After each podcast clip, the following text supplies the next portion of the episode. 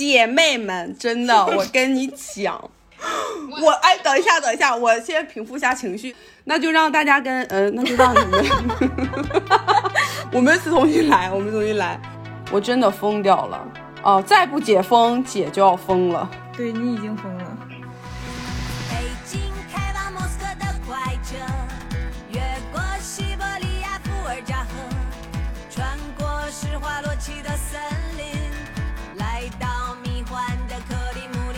这一期的特殊性呢，我们跟大飞并没有在一起，所以这一次我们做了一个连线的动作，然后 连做了一个连线的大动作。的动作，这个大动作呢，就让我们有了这样子一期特别的拖拉机，因为真的很久没有录了，所以我忘记我的电台叫什么。因为北京的疫情最近将近一个月的时间也是管控的比较严嘛，然后我们就想跟大家聊一聊我们在居家隔离的期间都做了哪些事情，然后我们的生活上包括心理上又有了哪些变化，还有就是我们在居家隔离的这个期间里，我们又 get 到了哪些新的技能，有满肚子的话想要跟大家聊，就是我因为很想要跟别人讲话，大概是这个感觉。我们家里面还有两个人，你们两个还可以对着说。对对对，因为我跟小齐是室友，他现在属于一种自言自语的状态，就是他每一天只需要对着他的手机，然后跟他对话。好了，不要讲私事了。不起，我忍不住想要吐槽。我在四月份的时候，其实是我的生日嘛，然后我当时是兴高采烈的，想要在我生日当天跟朋友们去大吃一顿，然后我还看好了一家我一直想要去吃的餐厅。就在那个早上，小七就在房间里说：“我们可能出不去了。”我说：“为什么？”因为我们两个弹窗了。我真的当时心态就有一点点炸了，当时没有想到这个事情很复杂。并且也没有想到说北京的疫情会有那么严重成这样。对我只是觉得说，哎，那我就做一个核酸就好了呀，那核酸就应该很快就会出来，对不对？然后我跟小七就是去做核酸的地方，我们才发现那个队伍有多长，我就知道这次疫情可能会有一点点影响。对，就是我们排了有两个多小时吧，有在烈日炎炎下排了两个多小时，我才做上了我的那个核酸。呃，因为我们去过疫情区嘛，所以我们的弹窗要是三天两检之后去社区解绑，我才能够出家门，才能够出小区。当时，也就是从四月二十三号到现在，我在家居家真的有一个月的时间了。所有的原因都是起源于你们前一天去，我们上一个周末去了一个比较大型的超市，超市，然后那个超市附近就是疫情区。也就是有确诊了，对。当时好像如果就是你开车从那儿路过，嗯，它都会弹窗。有流调的话也会弹窗。对。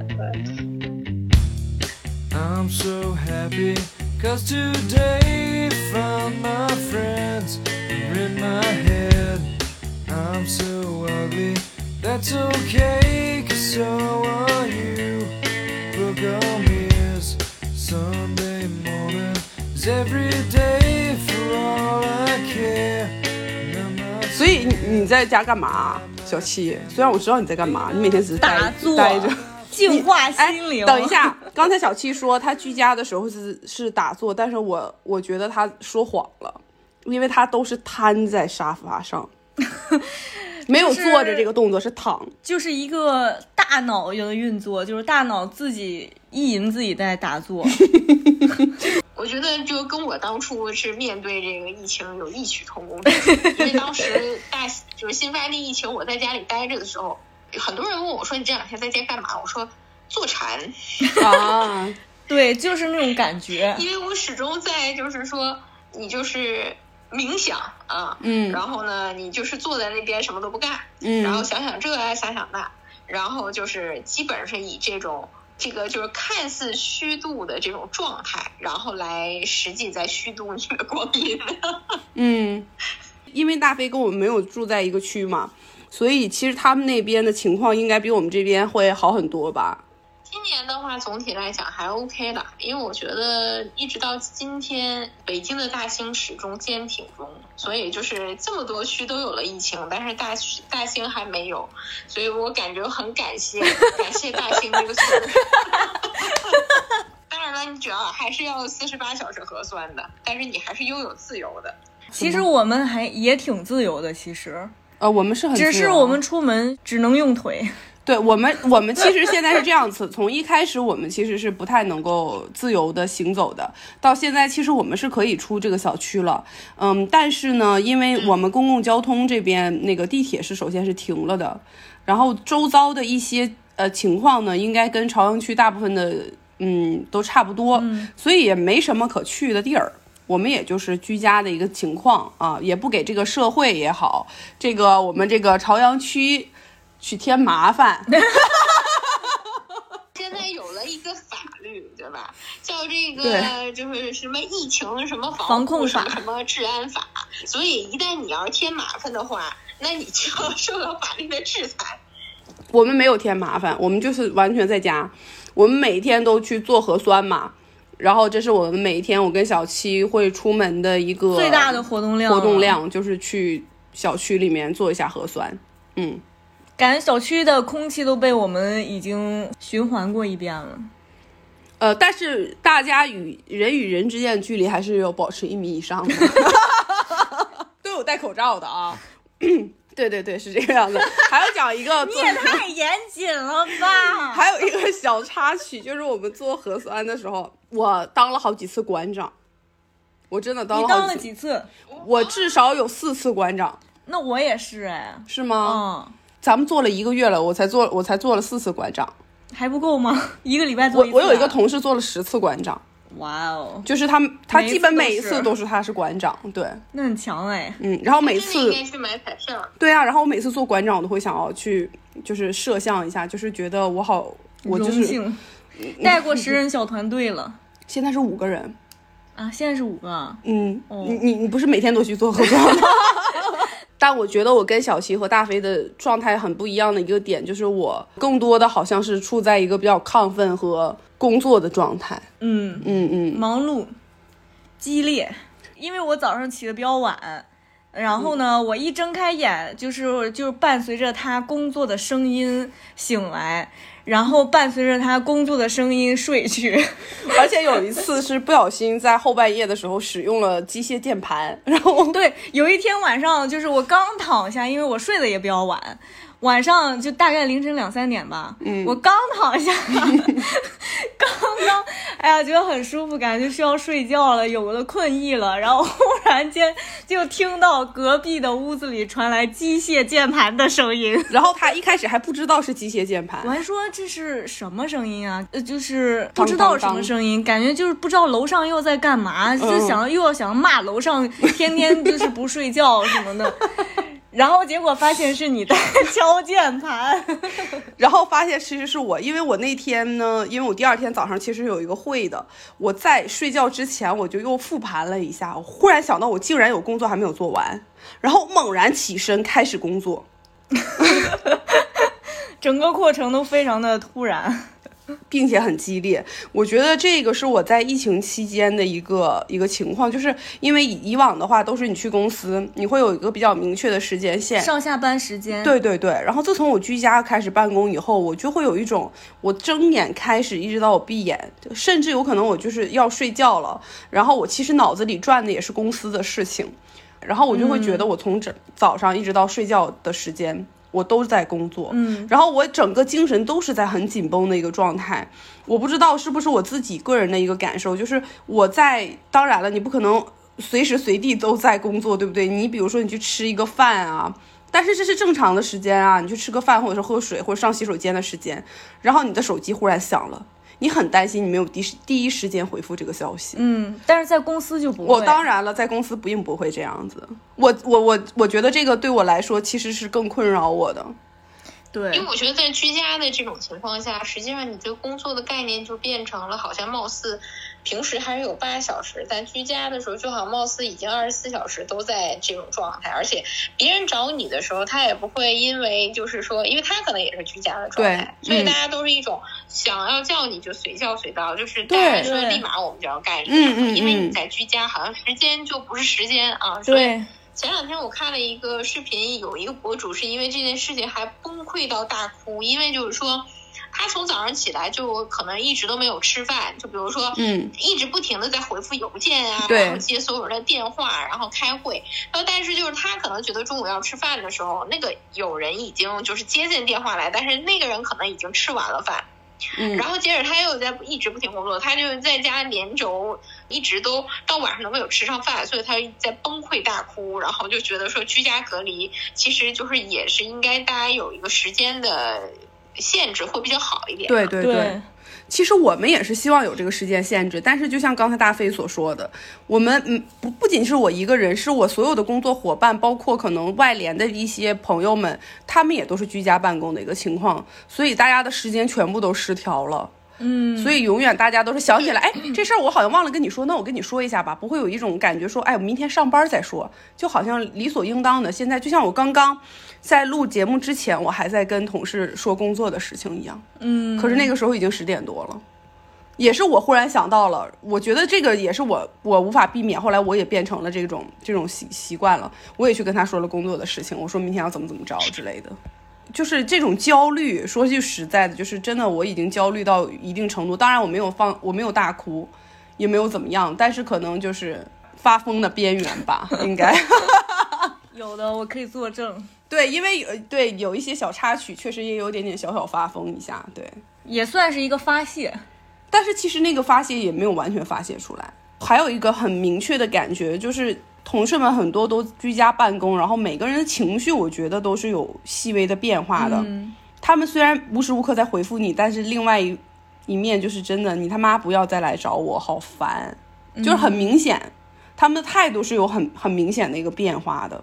撕逼也会变得很多，就是通过网线去撕逼，因为平时我们见面的话，反而好像不会撕逼哦，就会很客气了。对对对对对。但是你见不到面，在线上就可以随意发火。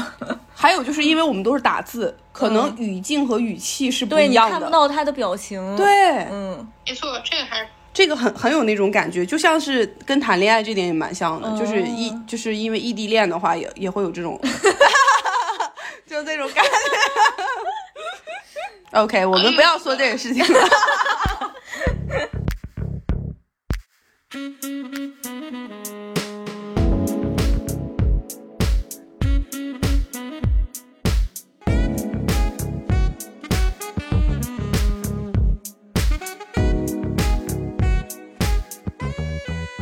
对大飞来讲，好像没有什么太大差别。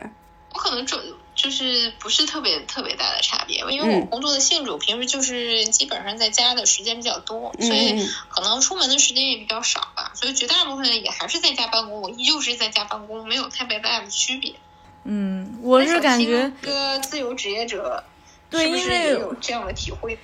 我刚开始居家办公，就是就是自己做自由职业嘛，就是在家里。就会觉得好自由啊，自己想做什么做什么，就是这是自由职业的真谛吗？不是，刚开始真的是这样觉得，会很放松，就不会像在公司里的座位上一样的那种心态，就是心态不一样。然后因为在公司的时候，你就会想要抓紧时间来工作，但是在家的时候心态很放松，就会觉得，哎，我现在要不要玩会儿啥？反正你的电脑一直在这里，随时随地的去工作，时间很多。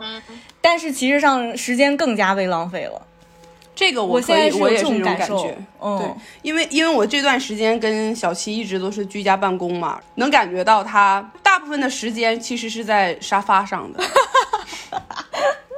我真的，我每一天都会想，哎呀，我这个活儿可以待会儿再做。对，然后我就说，我要么先做个别的吧，就是发展一下其他的兴趣爱好。是的，是的，比如说，我要我要必须说到，就是小七在我们一起居家生活的时候呢，首先小七做了陶泥哦，其次练习了书法字哦，毛笔字、书法字哦。就小七有很喜欢想要写出那种细长的字，他原来的字是比较圆咚咚的卡通。我想写那种特别豪迈的那种毛笔字。对，一开始小七在家写的时候，就是我都说是感觉在画符，很吓人的。那然后通过这一段时间的锻炼，已经 OK 了吗？我觉得真的比以前好很多了，因为我以前的字儿就是那种很卡通的圆圆的，我真的写不成那种连笔字。嗯但我现在至少能连笔了。嗯，有几个字写的还不错，有嗯，有几个，够了，够了，够了吧我非？常容易知足的。对，然后还进行了绘画的创作，还弹琴。在我开会的时候，那个琴声啊，源源不断的传来。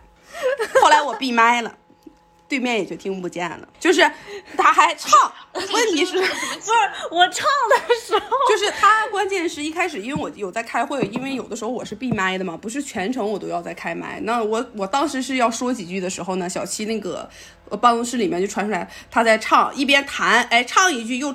弹回去又唱之前那一句的那那一趴 啊，后来我觉得对面已经听见了，我说不好意思，我先闭一个麦。听到了。对，我的同事听到了，很好笑，嗯。因为我当时我记得我还仔细的在听你有没有说话，你一说话我就停。你说我那的时候都说了有一阵儿了，后来是一个很有趣的一个点，是因为当时我不是在开会嘛，然后小七的另外一个朋友就给他打了视讯，然后小七的那位朋友也是我的朋友，然后的声线和声贝巨高，就高到说我甚至连会上我同事的发言我都听不见了。所以我就觉得居家办公有好多很无语的事情发生。对，所以小七就是居家办公跟我的这个居家办公的状态真的差别特别大。小七真的是，呃，一个发挥自己的那个兴趣爱好，然后一直在拖着，然后我是非常有激情的正在就是开会，会长。还有一个原因就是，对你们的工作比较饱和，哎，我们就是推进比较慢。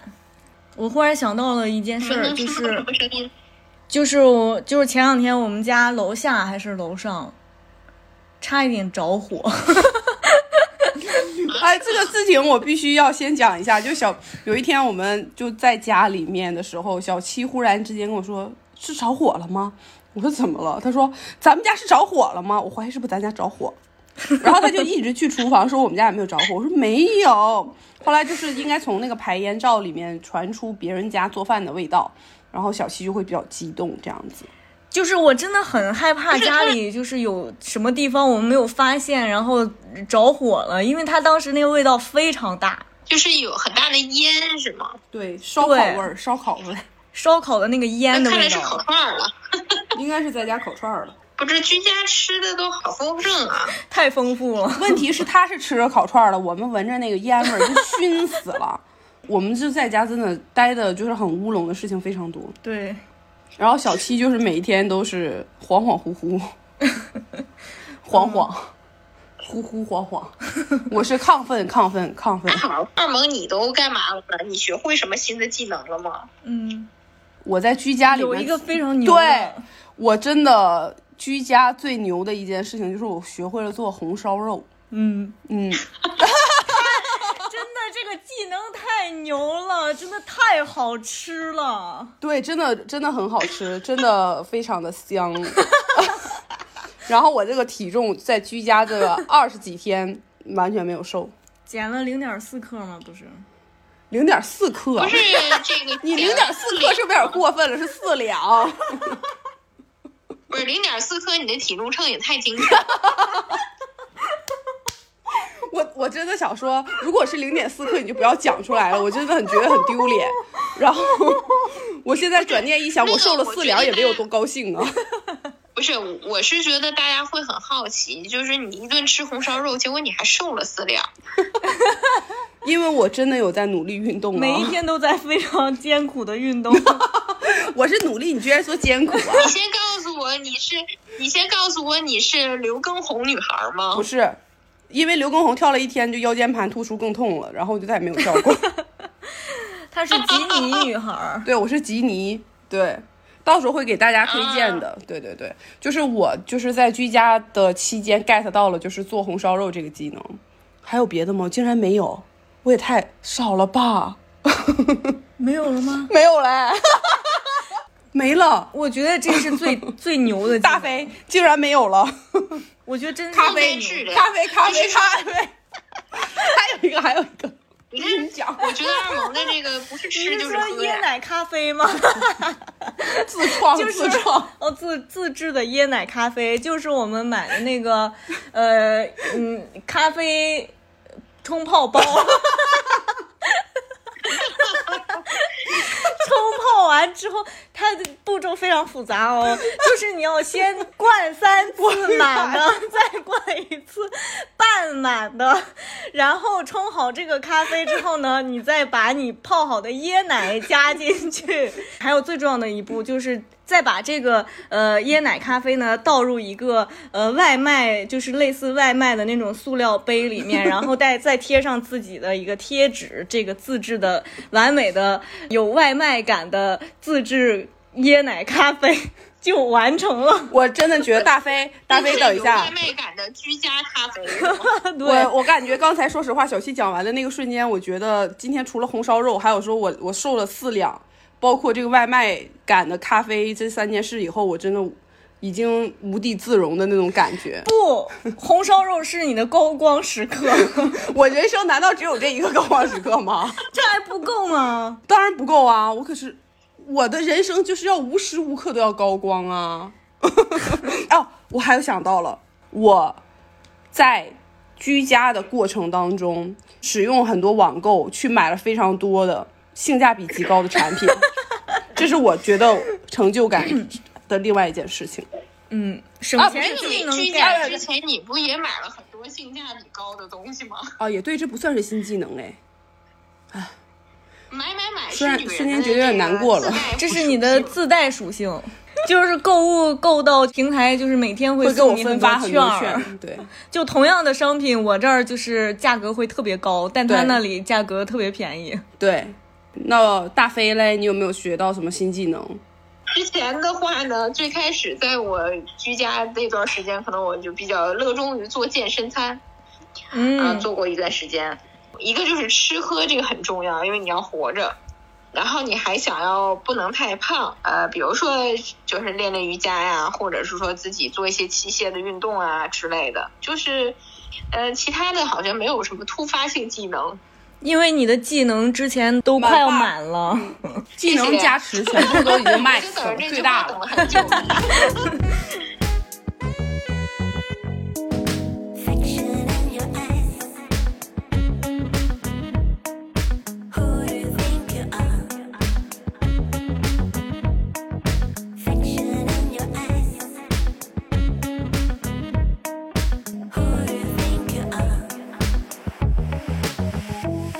想让小七先来给大家推荐一下，就是我们居家这段时间他看的一些很想要呃分享的东西。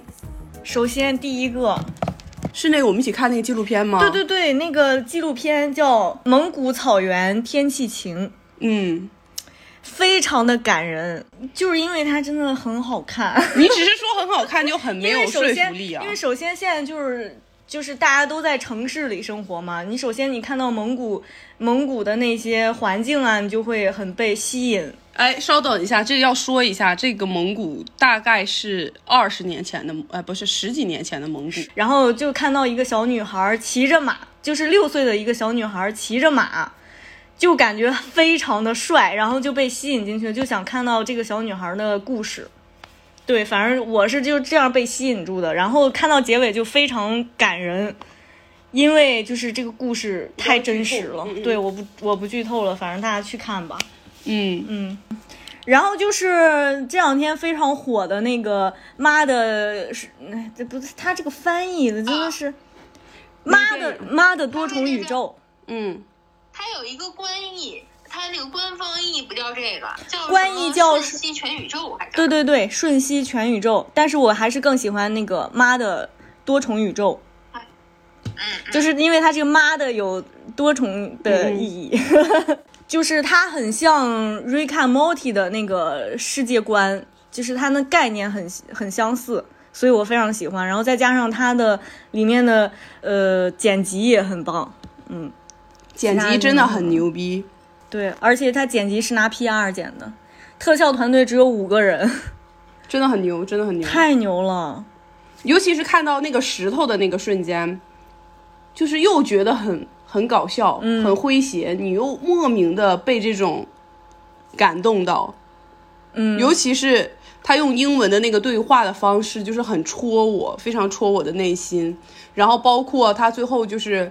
因为也是东亚嘛，然后尤其是能想到自己的母亲吧，我是这种感觉，所以我看完这个电影就会去跟我妈打了一个视频，虽然我们后来有点小吵架，但 anyway 不是很重要。那大飞吧，啊，我最近其实有在看那个，就是推荐，就是去年热播的那个，那个叫《对手》吧，是那个郭京飞演的那个。哦，一部这个电视剧，然后因为那部电视剧的，我觉得它的视角可能稍微有所不同吧，在这里面不一样的，这个是主角是反派，嗯所以就是说，而且他演的又是在现代社会生活当中的这个所谓的间谍的这么一个事情。我们一说间谍什么，可能想到很多都是什么欧美啊，什么就是大概是那一种状态，或者甚至是以前就是说谍战的时候，就可能说二战或什么更值钱的那种。我觉得就是可能之后了，你对于现实生活当中所谓存在的这个。这个间谍他们究竟在干嘛，或者他们是怎么引入人群当中的，可能了解不是很多，所以我觉得推荐大家这部剧，而且它整个悬疑还有就是故事情节的安排都非常的引人入胜吧，不会让你觉得看起来就是很呃很突兀，或者是感觉编排很不自然，所以跟大家推荐。我的话嘞，我是要推荐一部韩剧，叫做《我的解放日志》。我觉得一开始去看这个的时候没有抱太大的希望，然后我我我个人的感觉是，看这个剧让我觉得我有停下来，我这个人的心情我有停下来。虽然它整体的每一个人，嗯，比如说三嗯小妹她说话的方式，包括她整个人，即便没有发生什么事情，但我依然感受不到快乐的那些那些点，让我觉得很丧。很很很憋屈的那种感觉，但同时我又能在他们的呃剧情发展也好，还是说他们个人的一些价值观上面去获取能量。我觉得这个是我我很喜欢的一部韩剧，当然目前也还是在更的一个状态。还有一点是因为这部剧它的台词真的太牛了。那还有一部剧的话是泰剧，那也大家都知道我这两年吧比较泰圈嘛，然后我就。它要开始了。这部剧就叫做呃，名字很奇怪，但是很好看，《黑帮少爷爱上我》。我经常记错，会想成霸道总裁爱上我。对，然后也是因为这部剧呢，我就是逼着小七跟我一起看的，然后我也是，我就看了多少遍，我就先不说了，反正我就逼着小七跟我一起看，然后他也在今天早上的凌晨，我们才刚刚追完这第七集。灯光真的摄像很很牛的，打光真的是在学王家卫，是嗯，致敬致敬。哦对，致敬致敬。嗯嗯嗯嗯。当然了，如果对于男男之间的 剧会有生理不适，那我我建议你不要看哈。嗯嗯，啊，我刚才那个日剧那个名字找到了，什么我再跟大家重新分享一下，这个就是是去年十月份热播的，叫《真凶标签》。然后这部剧大概可就是说非常呃恩爱的一家四口，就是有这个他是以这个男主人为这个主角的，然后这一家四口就在一个神秘的夜晚，忽然就是说他家的另外的三个人全部都失踪了，然后他在寻找这个失踪的三个人的过程当中，他围绕这个事件展开的，就是说他会发现一个很幸福的四口之家，实际上他这个周围的人。就是有很多人，他并不是你想象中那种存在，然后他们都有自己的所谓的这个，他们可能深藏在他们内部的一些事情。然后呢，因为这个事情在网上不断的发酵，然后呢，所以就是他在网上的时候，一会儿被描述成为众人同情的对象，一会儿又变成了就是说他可能是嫌疑人，就别人又觉得是他自导自演的整个的，就比如说绑架或者杀人的过程。然后，所以就大家在这个寻找和揭秘的过程中，每个人的这个他的立场和角度都在切换，就所以就这个是他一个感觉，让你就是觉得，哎，这个事儿到底是个什么事儿的这么一个过程。所以就是我觉得这个剧它很烧脑，而且在去年也是一度就是很火爆，所以很推荐就是喜欢就是推理的剧情的亲来看一下，就是这部剧。我觉得这个还算是比较经典的，也是相对来说做的各方面比较好的，细节方面拿捏的也还不错，而且它的这个一些点或者一些信息的透露也是一步一步的，所以它每一集都让你觉得，呃，引人入胜，你就马上想要看为什么。My name is Giovanni Giorgio, but everybody calls me Giorgio.